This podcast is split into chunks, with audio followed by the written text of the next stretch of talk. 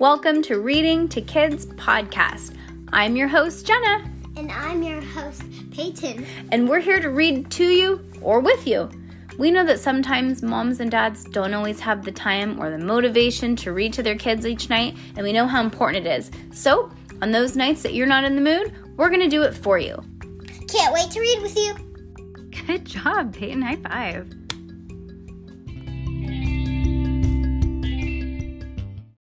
This book, or I'm so sorry, I can't even know what the name is.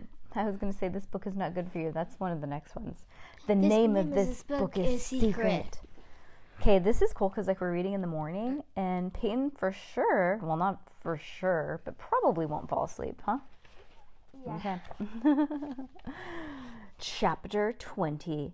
And now back to Max Ernest. But before we begin, what are we doing in the beginning of every episode? Shouting out. Yeah, But we're going to. time I want to read it Okay. and say their name. All right. Uh, let's see here. Let's pull. Let's see here. Reading to Kids podcast. Move your hand. Your, get that hand away. I'm waiting for the phone. Oh my goodness. Okay. Dude. Who are we shouting out today? Come on, little guy, you can do it. All right. Okay, so this No, is no, no, this is I'm gonna I'm gonna start it because it's kind of like a okay in No, I won't do it. okay what is the name? Oh, yeah, you can say it. okay the name is in Dash BCSD so she gave us a five star review and she Wait, said wanna read it. She said bad about the Junie B because she's talking about one of the Junie B. Okay. What does this say? really bad. I did. Uh, no, really bad. It did not show the right story for Flower Girl, and it showed Junie B. Jones smelled something fishy. I did not recommend, but if you want the wrong stories, you can give me a good rating. Is this is just my opinion? So she gave us five stars, but she said bad because she didn't agree with how we read the book. we still have to shout her out. Okay. Who's confused?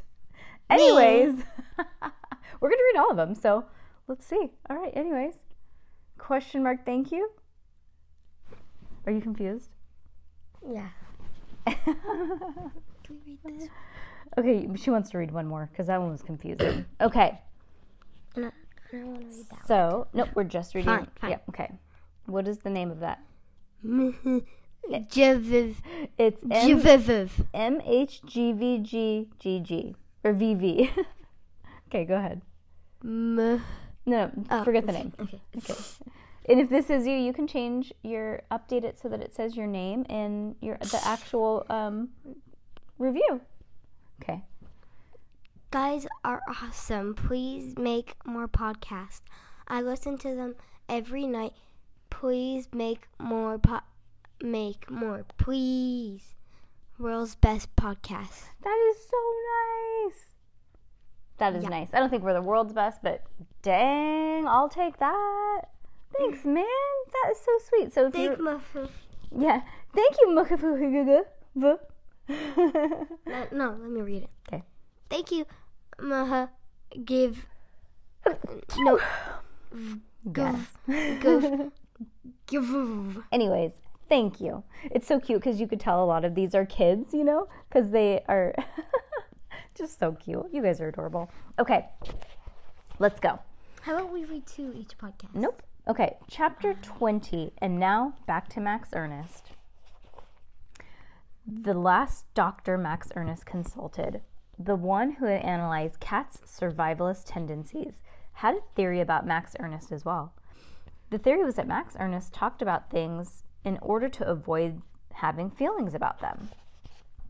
The doctor told Max Ernest that he should practice having feelings. This may sound silly, but for some people it's very difficult. I myself haven't got a good solid haven't had a good solid feeling in years. As a beginning, just so you know, if you burp, you can go like this. Move it away and then burp and bring the microphone back. Okay. Um, this may sound silly, but for some people it's very difficult. I myself haven't had a good solid feeling in years. As a beginning, as a beginning, the doctor suggested Max Ernest might try naming his feelings as soon as he noticed them. Then, instead of shooing them away, Max Ernest might try sitting with his feelings for a while. At first, Max had been confused. Oh, Max Ernest, you're not supposed to say Max. Max Ernest had been confused about his doctor's suggestions. All the naming and, sh- and shooing made him think that the doctor was talking about his household pets rather than a human emotion. After speaking to Cass and learning about the trip to the spa, however, he decided to take the doctor's advice. He closed his eyes and sat on the floor, trying to identify his feelings. He sat on the floor. Oh, he counted at, to at least five, not to mention the fact that he was already mad at Cass for to begin with, which made six because she went without him. I'd be mad too. He was impressed by the boldness of her plan. wait, he's mad though. That's emotion. That's true. That's what he's saying. He's sitting on the floor practicing experience, like identifying what he's feeling. He was impressed by the boldness of her plan. He was hurt that she hadn't included him. He was annoyed that he had to lie for her anyways. He was jealous that she would get to have all of the excitement. And he was really worried that Miss Mavius would discover who Cass really was. I know we're not collaborators anymore, but I wanted someone to know what I was know I was going to the midnight sun in case they figured out who I am and I never come back. Said Cass, by the by way of explaining her call. If they kill me or something, tell my mom not to get mad at my grandfathers because they don't know I'm going. It's not their fault if I die. Only after mulling over the conversations for several hours did it occur to Max Ernest that he now knew he now knew she was going to the midnight sun, and therefore, if something happened to her, it would be his fault.